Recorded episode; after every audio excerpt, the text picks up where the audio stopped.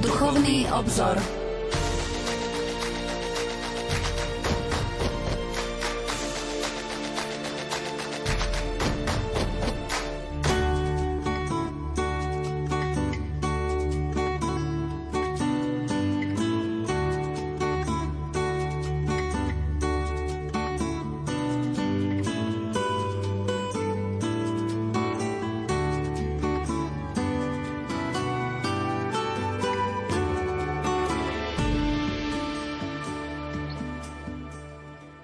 Emeritný pápež Benedikt XVI vo svojom testamente napísal Keď sa v tejto neskorej hodine svojho života obzriem späť na 10 ročia, ktoré som prežil, v prvom rade vidím, koľko mám dôvodov ďakovať. V prvom rade ďakujem samotnému Bohu darcovi každého dobrého daru, ktorý mi daroval život a viedol ma v rôznych chvíľach zmetku. Vždy ma dvíhal, keď som sa začala šmíkať a stále mi znovu daroval svetlo svojej tváre. Spätne vidím a chápem, že aj temné a náročné úseky tejto cesty boli pre moju spásu a že práve v nich ma dobre viedol. Požehnaný útorkový večer, milí poslucháči, vitajte pri počúvaní relácie Duchovný obzor. Našim hostom je profesor Anton Adam, ktorý prednáša v kňazskom seminári svätého Gorazda v Nitre a je kňazom Bansko-Bystrickej diecézy. Pán profesor, prajem požehnaný januárový večer. Ďakujem pekne za privítanie Rádiu Lumen. Podobne vám a všetkým poslucháčom prajem požehnaný večer. Tak všetko dobré do nového roka, veľa zdravia a Božieho požehnania, aby sme sa aj naďalej takto stretávali za mikrofónom Rádia Lumen. V dnešnej relácii Duchovný obzor sa chceme venovať téme vybrané dokumenty pontifikátu pápeža Benedikta XVI. Tak 31. decembra odišiel do väčšnosti. Ten tento emeritný pápež Benedikt XVI. Mali ste možnosť sledovať jeho pohreb v televízii? Áno, sledoval som pohreb emeritného pápeža Benedikta XVI. a bolo to na veľké duchovné povzbudenie, pretože bol to obrad jednoduchý, ale zároveň vnútorne obohacujúci. V podstate tak, akým spôsobom emeritný pápež žil a prežíval svoje kňastvo, myslím aj vôbec celú tú životnú éru na tých najvyšších miestach cirkvi, ako teda hlava cirkvi, tak takýmto spôsobom aj tento obrad posledného rozlúčenia vlastne vynikol. Som veľmi teda rád, že práve týmto spôsobom sa to skutočnilo a prosíme pána, aby naozaj tie cesty Božej lásky sa naplnili v živote toho pápeža, ktorý tak veľmi Krista miloval a miloval si aj cirkev. Mnohí označujú pápeža Benedikta XVI. ako jedného z najväčších teológov cirkvy.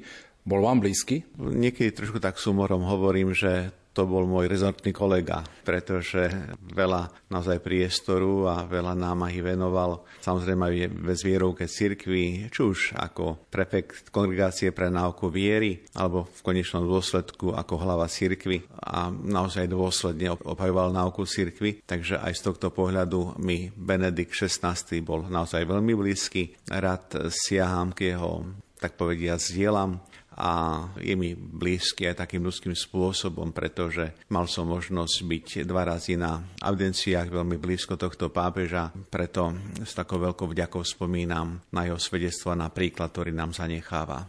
Pokojný dobrý večer a ničím nerušené počúvanie vám zo štúdia Rádia Lumen Prajú majster zvuku Marek Rímovci, hudobná redaktorka Diana Rauchová a moderátor Pavol Jurčaga.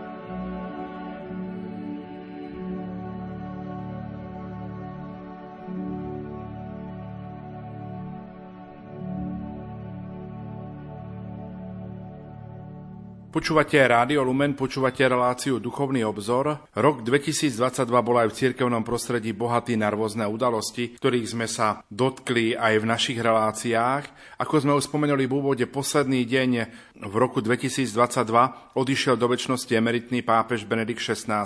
V dnešnej relácii sa chceme vrátiť k tejto osobnosti cirkevného života. Pán profesor, čo konkrétne ponúknete našim poslucháčom? V dnešnej relácii rád by som eh, naozaj sa vrátil k pápežovi Benediktovi XVI. takým povzretím, ako ste spomenuli vo vybratých dokumentoch, aj tých niekoľko dokumentov je tak obsiahli, že s veľkou pravdepodobnosťou dnes nenaplníme zámer, ktorý mám, ale rád by som obsiahol náuku pápeža Benedikta XVI., ktorú nám predstavil predovšetkým v encyklikách. Tento pápež, ktorý bol 265. nástupcom svätého Petra, viditeľnou hlavou katolíckej cirkvi od 19. apríla 2005 do 28. februára 2013 počas svojho pontifikátu, ako je dobre známe, absolvoval množstvo stretnutí, osobných stretnutí s rôznymi cirkevnými, ale svetskými predstaviteľmi. Bol mimoriadne aktívny v ekumenickom snažení, Dá sa povedať, že pokračoval v ekumenických aktivitách, ktoré boli blízke svetému Janovi Pavlovi II. Podobne bol veľmi iniciatívny v medzináboženskom dialogu a je potrebné poznamenať, že týmto spôsobom, ako pokračoval v nastúpenej ceste medzináboženského ekumenického dialogu papež Benedikt XVI, že v zásade týmto smerom pokračuje aj svätý otec František.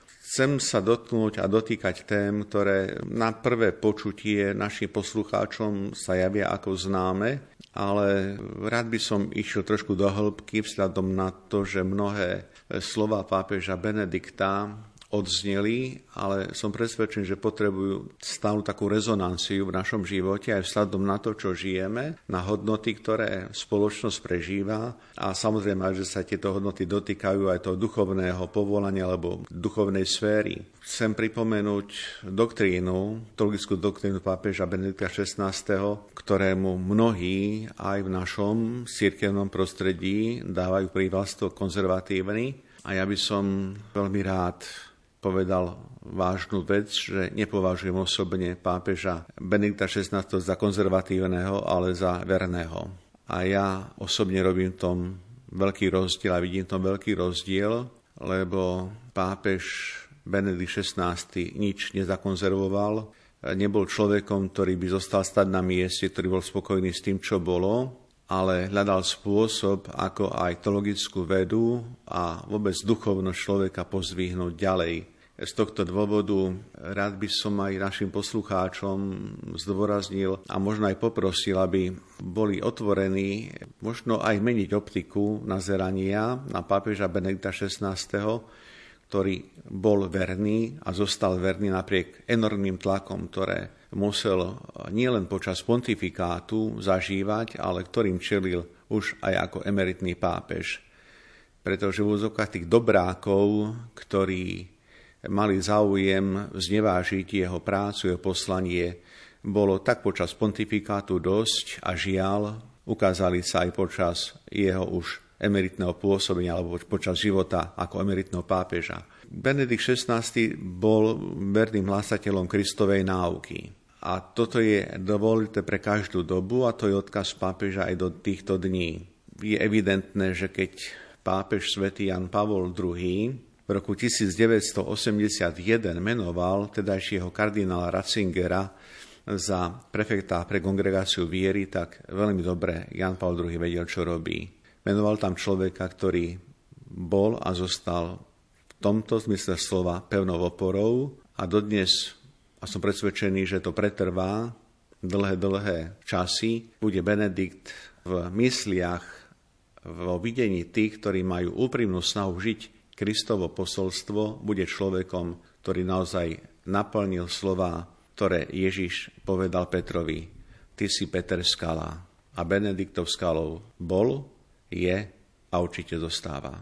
Keďže spomínate encykliky, ktorým sa chceme venovať, pripomeňme, o aký pápežský dokument sa jedná a ktoré encykliky emeritný pápež Benedikt XVI publikoval a napísal?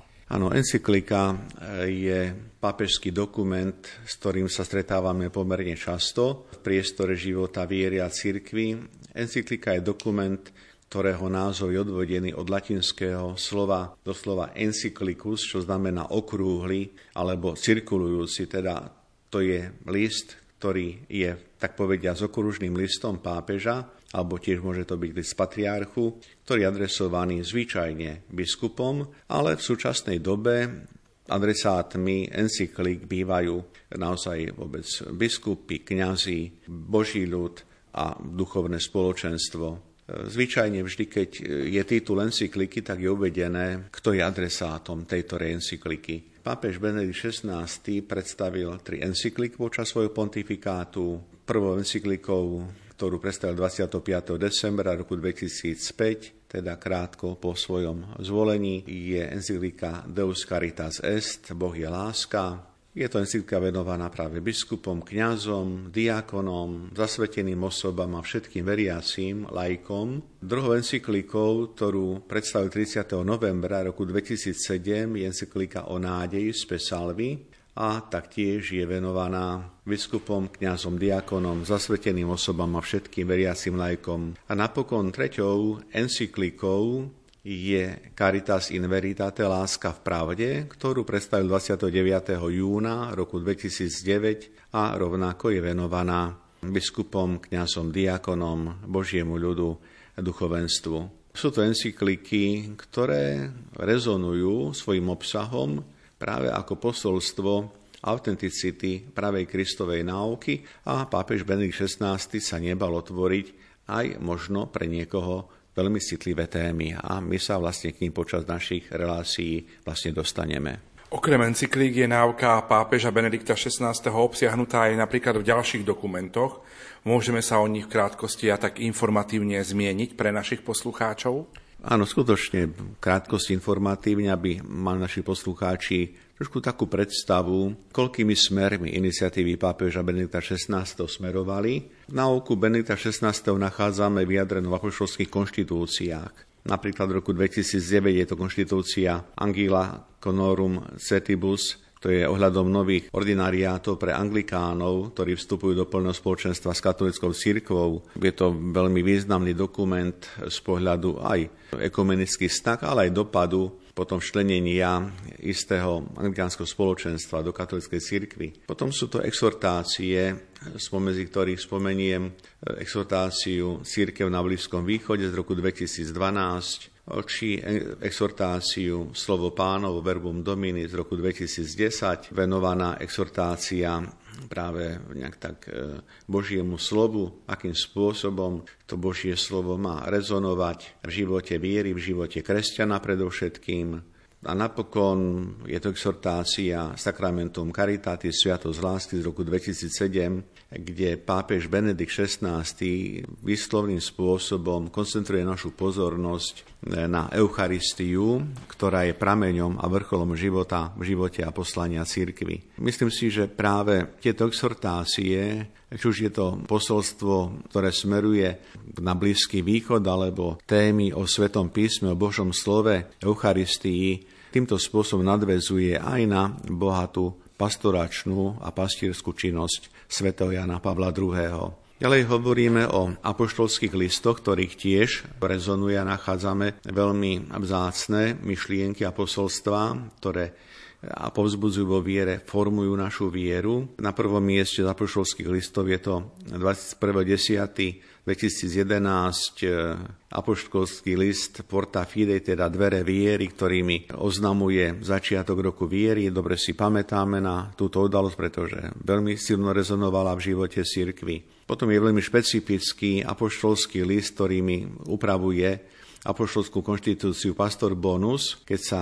niektoré kompetencie z Kongregácie pre Boží kult a disciplínu sviatosti presúlili na novozriadené úrady rímskej kúrie. To je tiež z roku 2011 veľmi špecifický list.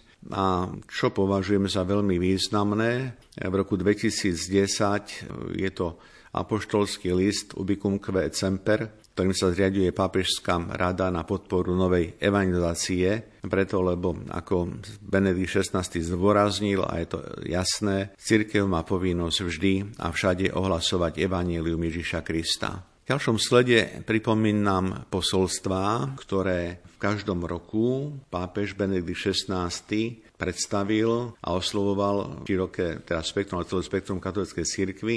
Spomeniem, že sú to posolstva k Svetovému dňu misií, ktoré počas svojho pontifikátu napísal v každom roku. Ďalej v každom roku počas pontifikátu píše posolstvo k Svetovému dňu modlitieb za duchovné povolania. Ďalej sú to posolstva ku dňu spoločenských komunikačných prostriedkov. Nesmíme zabudnúť na veľmi dôležité posolstva k Svetovému dňu mládeže. Ďalej sú to posolstva na pôstne obdobie a zvlášť rezonuje posolstvo k Svetovému dňu chorých. Tieto posolstva adresoval v každom roku k 11. druhý, teda k Sviatku Pany Mária Lurdskej. Bol angažovaný aj posolstva k Svetovému dňu pokoja, Takisto sú to posolstva, ktoré nejak sú nám blízke, pretože sa s nimi zaoberáme a zvyčajne ich máme možnosť aj počúvať na začiatok nového roka, teda 1. januára. A to, čo je rovnako zácne, to sú posolstvá k Svetovému dňu migrantov a utečencov. Takisto ich predkladal každý rok počas svojho pontifikátu. Teda vidíme, že je to veľmi bohatá škála, široká škála posolstiev a každý, kto by mal záujem a má prístup k internetu, tak povedzme s myšlienkami z týchto posolstiev sa môže oboznámiť tiež na web stránke konferencie biskupov Slovenska. To iba pre informáciu, že sú to posolstva materiály, ktoré sú voľne prístupné. My si v tejto chvíli opäť trošku zahráme a po pesničke budeme v našom rozprávaní pokračovať.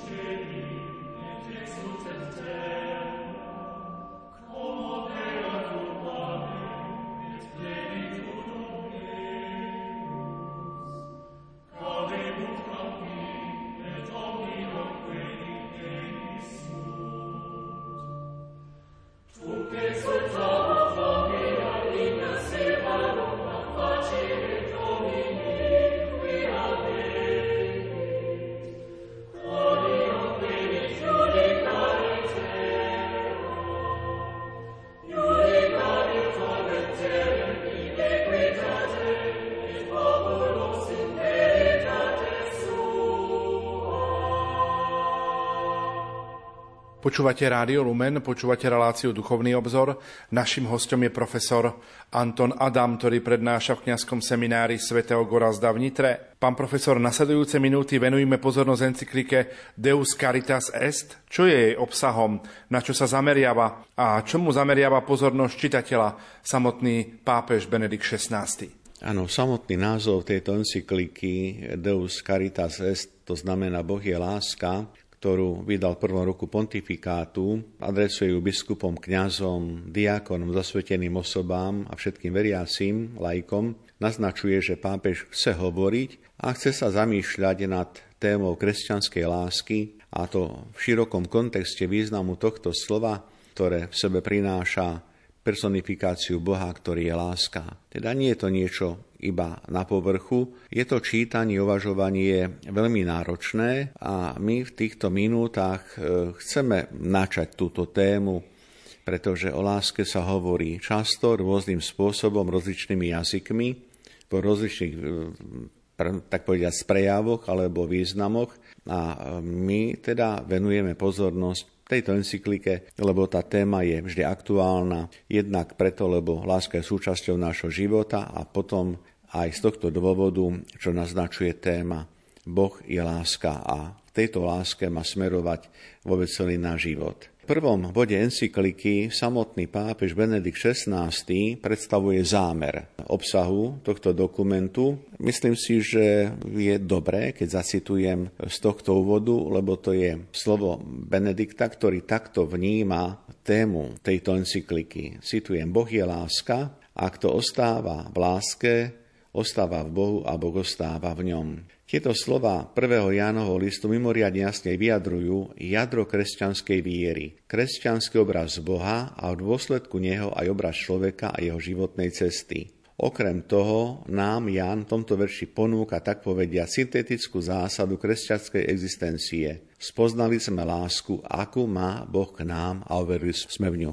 Teda vidíme, že Benedikt XVI, keď vstupuje do tejto encykliky a keď chce zaujať našu pozornosť, tak sa obracia na slova, ktoré sú nám veľmi blízke z Janovho listu. Boh je láska. A tejto téme alebo tej tomuto zámeru zodpoveda aj samotná štruktúra encykliky Deus Caritas Est, ktorú predstavím veľmi stručne v tejto chvíli jednotlivých bodov. Encyklika má dve časti. Prvá časť nesie titul Jednota lásky v stvorení a v dejinách spásy a druhá časť má titul Caritas, to znamená uskutočňovanie lásky v cirkvi ako spoločenstve lásky a pre určitú orientáciu našich poslucháčov krátkosti vlastne myšlienky, ktorými sa budeme zaoberať cez také nosné témy, najskôr prvej časti. V tej prvej časti to je vlastne téma problému jazyka, potom je to otázka erosu a agape, rozdielnosť a jednota.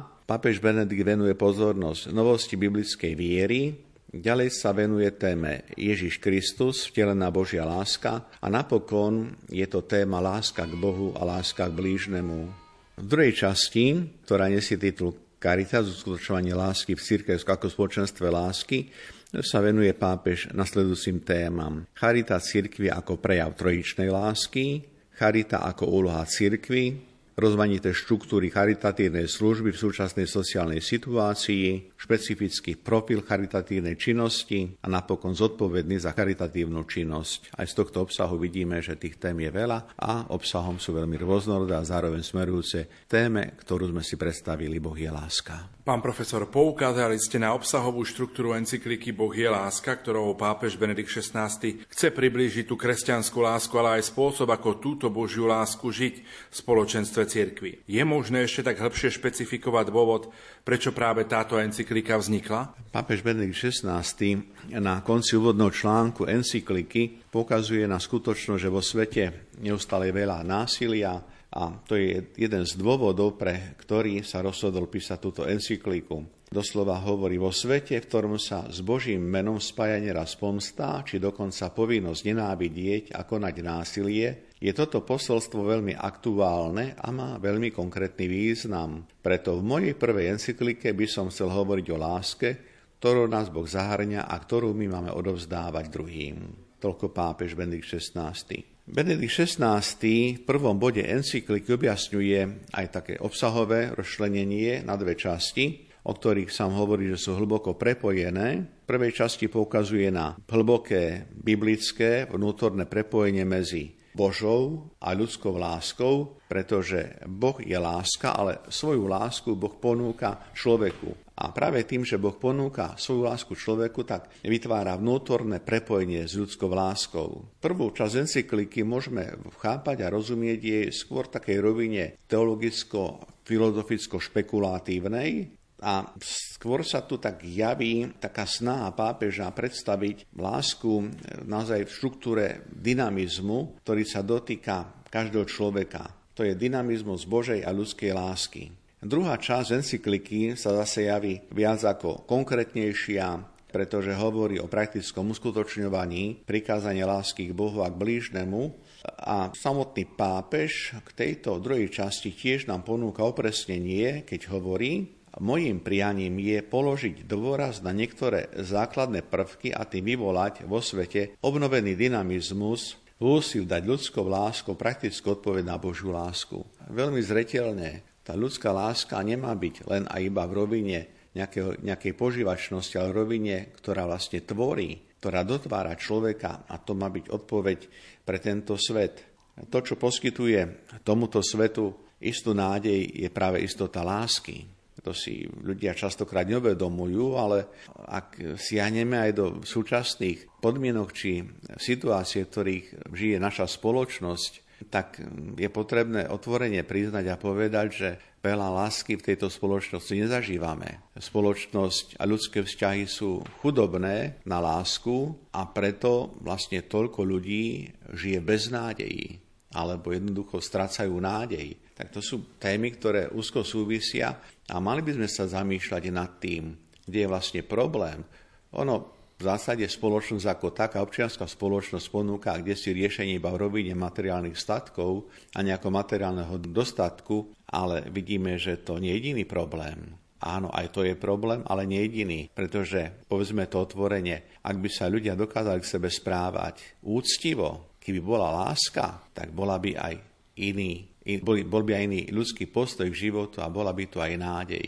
Tak je to vlastne v ľuďoch obrovská prázdnota. A čo je zaujímavé, že sa stretávame s tým a čoraz častejšie, že narastá agresivita, nepokoja, akéhosi vnútorného zrútenia, kolapsu v podstate e, cez celé generácie. Hovoríme o tom od mladej generácie až po starú generáciu je rovnako z môjho pohľadu dôležité, keď hovoríme o encyklike Boh je láska, uvedomiť si, že láska to nie je iba to, čo sa prikazuje. Láska podľa Benedika 16. sa predovšetkým daruje, lebo to je Boh sám. Boh je láska, kto ostáva v láske, ostáva v Bohu a Boh ostáva v ňom. A je to láska, ktorá predchádza hriešnosť človeka. Boh miluje každého človeka bez ohľadu na to, akým spôsobom človek zaujíma postoj vlastne k Bohu. Preto znova opätovne Benedikt nám ponúka slova, ku ktorým sa častejšie budeme vrácať počas tejto relácie. Boh je láska, ako som spomenul, kto stáva v láske, stáva Bohu a Boh v ňom. Teda týmto spôsobom takéto hlavné smerovanie, ktoré nám ponúka Benedikt XVI k samotnej svojej encyklike Boh je láska. Približme si obsah tej prvej časti encykliky Boh je láska, ktorá nesie titul Jednota lásky v stvorení a v dejinách spásy. Áno, už som pred chvíľkou, pred niekoľkými minútami pripomenul našim poslucháčom to členenie základné.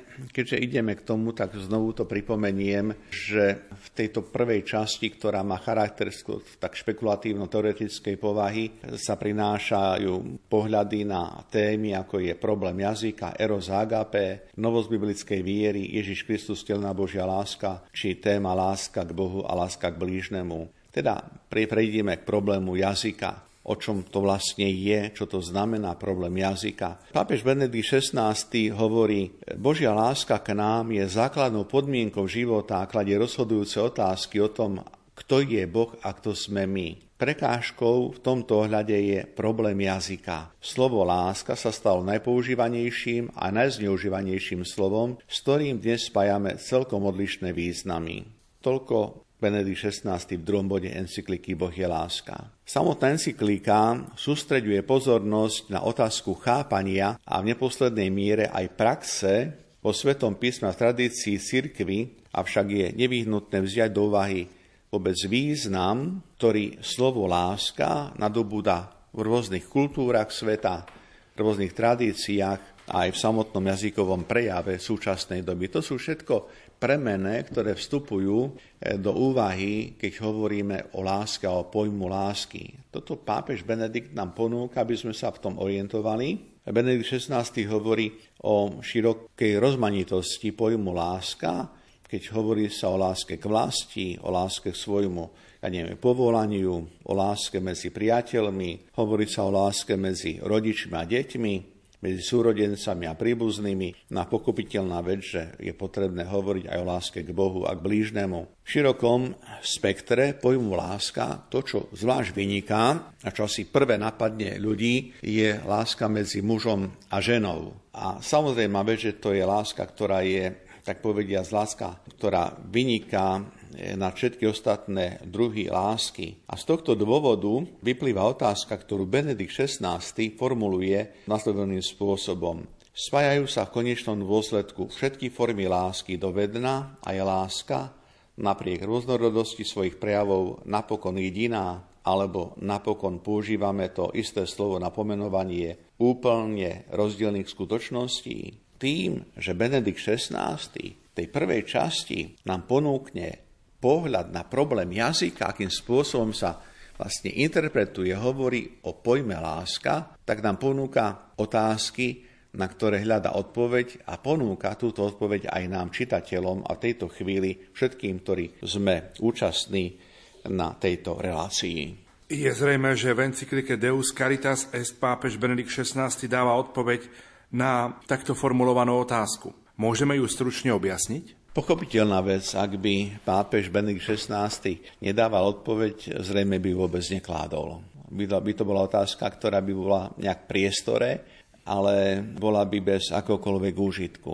Pápež Benedikt XVI touto otázkou upriamuje pozornosť na to, čo nasleduje v ďalšej časti encykliky, keď vlastne hovorí o láske ako o láske Eros a Agape a poukazuje na rozdielnosť a jednotu. Teda k týmto dvom termínom, ktoré tiež označujú lásku, pápež venuje pozornosť druhej časti, alebo teda v druhom slede prvej časti svojej encykliky. Pápež poukazuje na termíny, ktoré sú pojmovo vyjadrením lásky a hovorí o erose, hovorí o agape. Láska totiž medzi mužom a ženou je istým spôsobom na človeku a nie je výsledkom nejakého ľudského rozhodnutia alebo ľudskej vôle, ľudského myslenia. Pretože človek vlastne s tým, že je otvorený pre lásku, prichádza už na tento svet, je to dané ľudskou prirodzenosťou. Človek na tom, že dokáže milovať, nemá žiadnu zásluhu, to je vlastne Boh, ktorý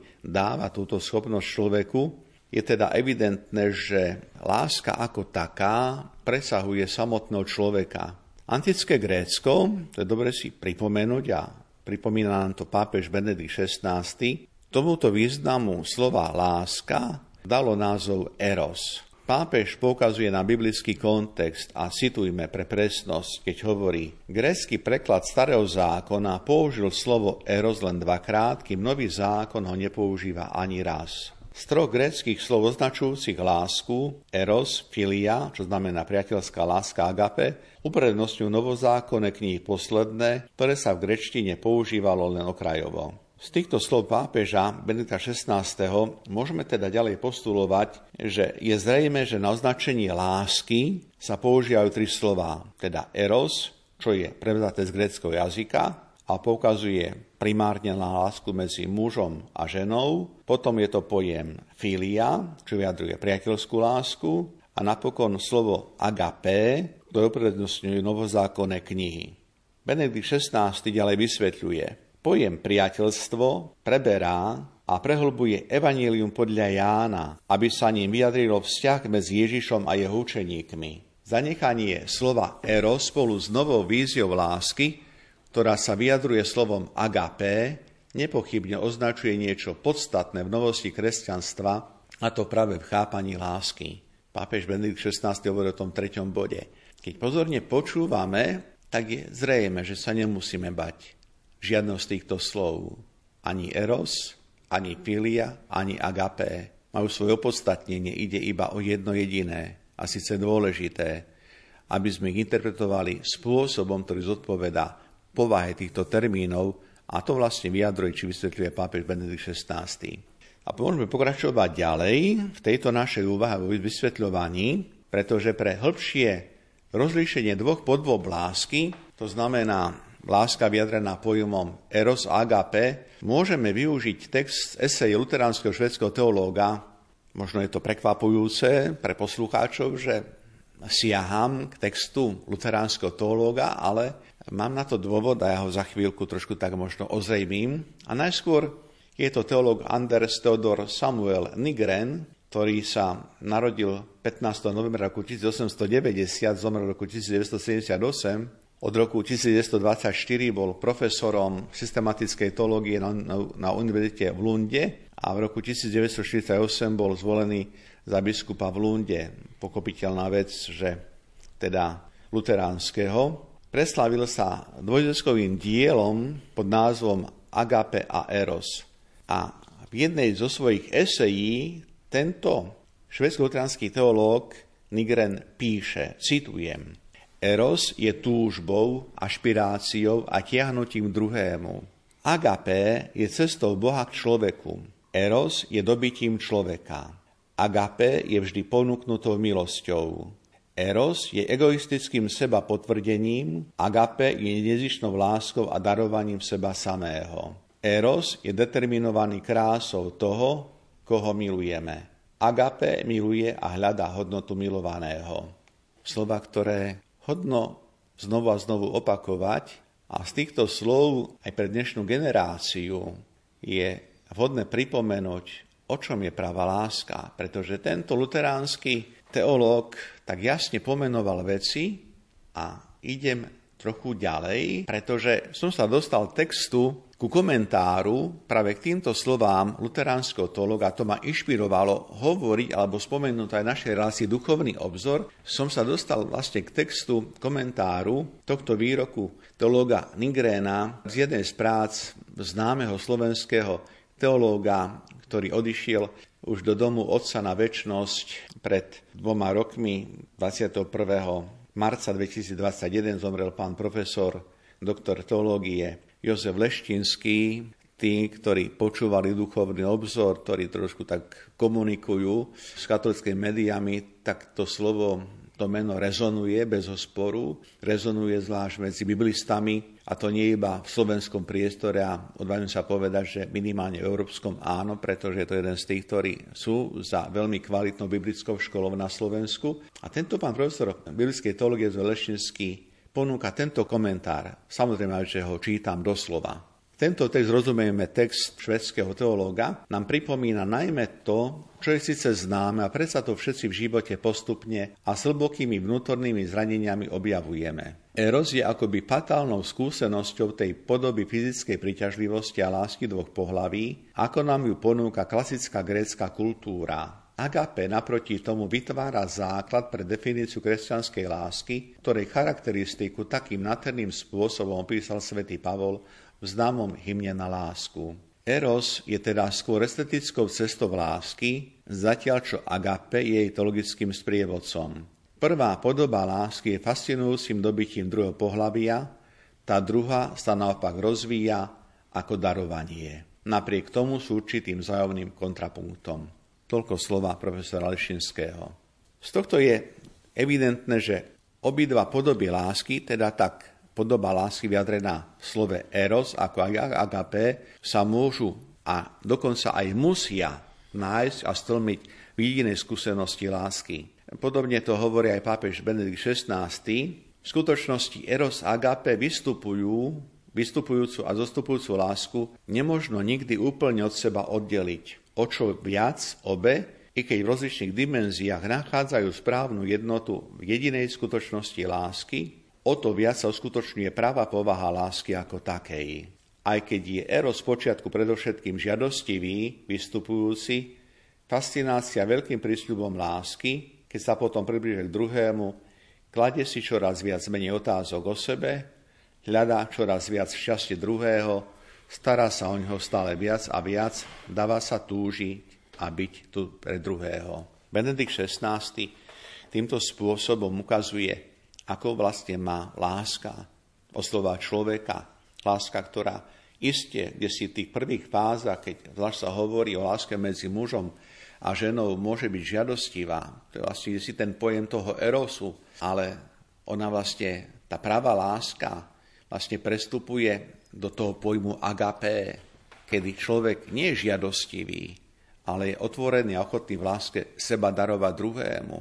A to je znovu taká výzva, možno otázka našej zvlášť mladej generácii. Vníma mladá generácia aj na Slovensku lásku ako cestu darovania, ako cestu obetovania. Toto je veľmi vážna téma, o ktorej sa naozaj točí život mladých ľudí.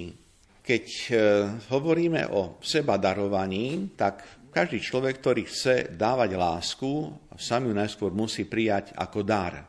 Istý človek sa môže, ako hovorí pán, stať sa prameňom, z ktorého tečú prúdy živej vody, ale aby sa stal takým prameňom, tak on sám musí stále piť, musí byť vlastne pri tom prameni a týmto spôsobom, tak povediac, sa stáva prostriedkom, z ktorého môžu piť druhý. Jan, evangelista Apoštol, nám vlastne pripomína práve postavu osobu Krista, ktorý je takýmto prameňom, je prameňom lásky, ktorého, ku ktorom prichádzame a zároveň Benedikt 16 nám predstaví vlastne tento prameň Ježiša Krista, ktorý je bohatý na Božiu lásku práve tým, že táto láska prúdi z Kristovho prebodnutého boku. Láska Kristovho kríža.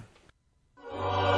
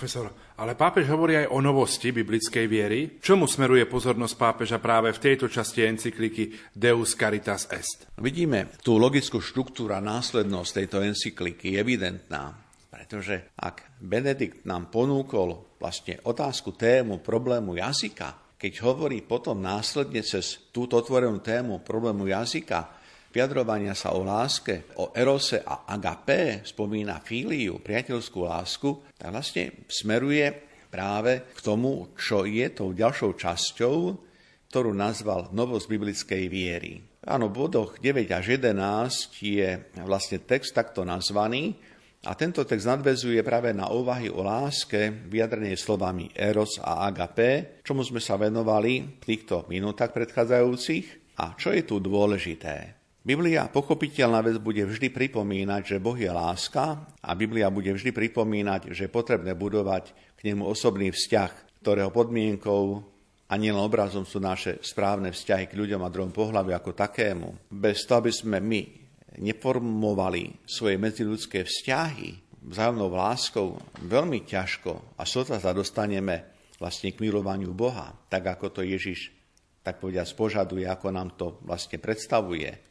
Keď Ježiš začne verejne účinkovať, adresuje všetkým slova, ktorými odsúdil nielen vzťah, ktorý jestvuje v podobe erosu.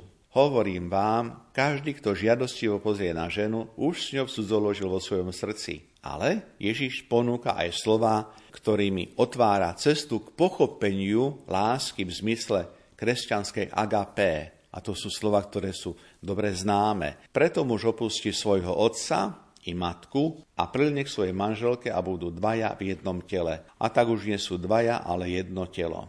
Ďalej, pápež Benedikt XVI v encyklike Boh je láska hovorí, že od stvorenia upriamuje eros človeka na manželstvo, na vzťah charakterizovaný jedinečnosťou a definitovnosťou. Tak a jedine tak sa realizuje jeho najlepšie poslanie. Predstave monoteistického Boha zodpoveda predstava monogamného manželstva. Manželstvo založené na výlučnej a definitívnej láske sa stáva zobrazením vzťahu Boha k jeho ľudu a naopak spôsob, aký miluje Boh, sa stáva mierou ľudskej lásky. No a tu je také konštatovanie, ktoré môžeme naozaj vnímať ako vyjadrenie onej novosti biblickej viery. Tá novosť sa prejavuje v dvoch bodoch, ktoré je potrebné zdôrazniť. Je to obraz o Bohu a je to obraz o človeku. Božia láska k svojmu ľudu a k človeku po všeobecnosti je láska, ktorá odpúšťa, ktorá zmieruje. Kresťan v tejto láske vidí skrytosti sa odvieť tajomstvo kríža. Boh tak miluje človeka, že on sám sa stáva človekom, približuje sa mu až po smrť na dreve kríža a tak zmieruje človeka s Bohom, ale zároveň zmieruje spravodlivosť a lásku. A tá novosť biblickej viery je uvedomovanie si, že v Kristovi sám Boh hľada človeka, stratenú ovcu, trpiace a zblúdené ľudstvo.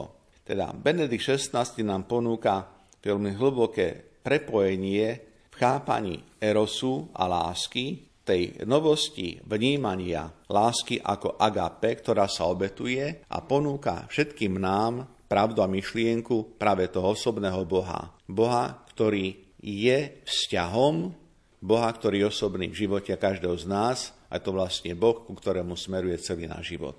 Štvrtá téma prvej časti encykliky Boh je láska nesie titul Ježiš Kristus, vtelená Božia láska. Čo je predmetom tejto úvahy? Áno, predmetom tejto úvahy Ježiš Kristus, vtelená Božia láska. Predovšetkým to je tá novosť nového zákona, ktorá nespočíva v nejakých nových myšlienkach, ale v samotnej postave Krista, ktorý dáva pojmom telo a krv neslychaný realizmus. Už v starom zákone podstatu biblickej novosti netvorili nejaké abstraktné poznatky, ale nepredvídateľné a v istom zmysle aj neslychané Božie konanie. Pápež Benedikt nám pripomína vlastne dve skutočnosti. Jedna skutočnosť Božej lásky, ktorá nikdy nezavrhuje hriešnika, pretože láska hľadá, láska miluje a láska odpúšťa. A to, čo je rovnako dôležité, je skutočnosť poslania syna, ktorý tak povediac koncentruje tú Božiu lásku na človeka, ktorého vykúpi z otroctva hriechu, tým, že sa obetuje na dreve kríža. Starý zákon upriamuje pozornosť cez prorokov, predovšetkým cez prorokov, na príchod Mesiáša, ktorý je zdôvodnený a vyjadrený práve potrebou Božej lásky. Boh je láska, ktorá nemôže nemilovať. Podstatou Božej lásky je milovanie a z toho vyplýva aj nevyhnutnosť zmierenia odpustenia. A nový zákon akoby už veľmi striktným spôsobom koncentruje pozornosť na postave osobe Krista, ktorý prichádza ako prisľúbený Mesiáš, ako záchranca ľudského pokolenia a v tomto smere, týmto spôsobom Benedikt XVI vyzdvihuje vtelenú Božiu lásku, teda Ježiša Krista, keď hovorí, Pohľad na Kristo prebodnutý bok, o ktorom hovorí Ján, dosvedčuje to, čo bolo východiskovým bodom tejto encykliky. Boh je láska. Práve tu môžeme kontemplovať túto pravdu. Ale vychádzajú z to vieme definovať, čo je láska. Vďaka tomuto pohľadu kresťa nachádza cestu svojho života a svojho milovania. A napokon Benedikt XVI dodáva, uvedenému aktu sebaobetovania dal Ježiš trvalé sprítomnenie založením Eucharistie počas poslednej večere, už tedy mal účasť na svojej smrti a smrtvých staní, keď dal svojim učeníkom v chlebe a víne seba samého, svoje telo a svoju krv ako novú manu. A v týchto slovách nachádzame zmysel toho, prečo, akým spôsobom pápež Benedikt XVI myšlienkovo a idovo nás prevádza cez pojem lásky, cez pojem erosu, lásky, ktorá je viac tak povediac nejak vonkajšia, lásky, ktorá viac ako je požadovačná, že nás prevádza k pojmu lásky agape, ktorá je obetovaná a obetujúca. A preto v tejto časti, keď Benedikt hovorí o Ježišovi ako v telnej Božej láske, zdôrazní rozmer čoho? Lásky, ktorá je agape, ktorá je láskou obetovanou. Je to láska, ktorá je obetovaná za každého, prospech každého z nás. Teda týmto spôsobom nachádzame v encyklike Deus Caritas Est aj veľmi pekný obraz samotnej postavy Ježíša Krista. Viac sa do dnešnej relácie nezmestilo. Našim hostom bol profesor Anton Adam, ktorý prednáša v kňazskom seminári svätého Gorazda v Nitre a je kňazom bansko bystrickej diecézy. Pán profesor, ak dožijeme o mesiac, o čom budeme rozprávať? No o mesiac, ak teda dožijeme, to je základná podmienka, pochopiteľná vec, tak budeme pokračovať ďalej. Myslím si, že je to téma, ktorá je jednak zaujímavá. Pripúšťam, že je to téma pre poslucháčov aj náročnejšia, ale na strane druhej, keď prejdeme k druhej časti encykliky e, Boh je láska, ktorá je skôr prezentovaná až takým praktickým e, pohľadom Benta 16. vôbec na lásku v cirkvi, ako sa tak povedia, církev angažuje o láske, že trošku tak možno to bude jednoduchšie, ľahšie a ja pevne verím, že si nás poslucháči zapnú teda aj na ďalší mesiac. Prajem všetkým požehnaný večer ešte a požehnané dni s Božou pomocou a Božej láske prežívané. Za pozornosť vám tejto chvíli ďakujú majster zvuku Marek Rimovci, hudobná redaktorka Diana Rauchová a moderátor Pavol Jurčaga. Do počutia.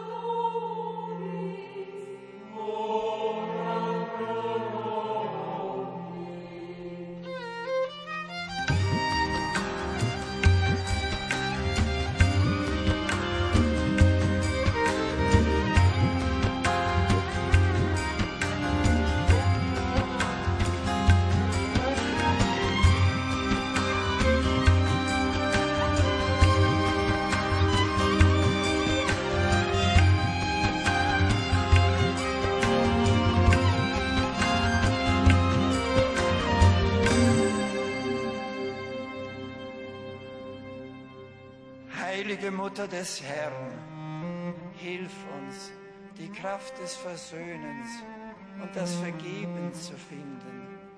Hilf uns, geduldig und demütig zu werden, aber auch frei und mutig, wie du es in der Stunde des Kreuzes gewesen bist. Du trägst Jesus auf deinen Armen, das segnende Kind, das doch der Herr der Welt ist.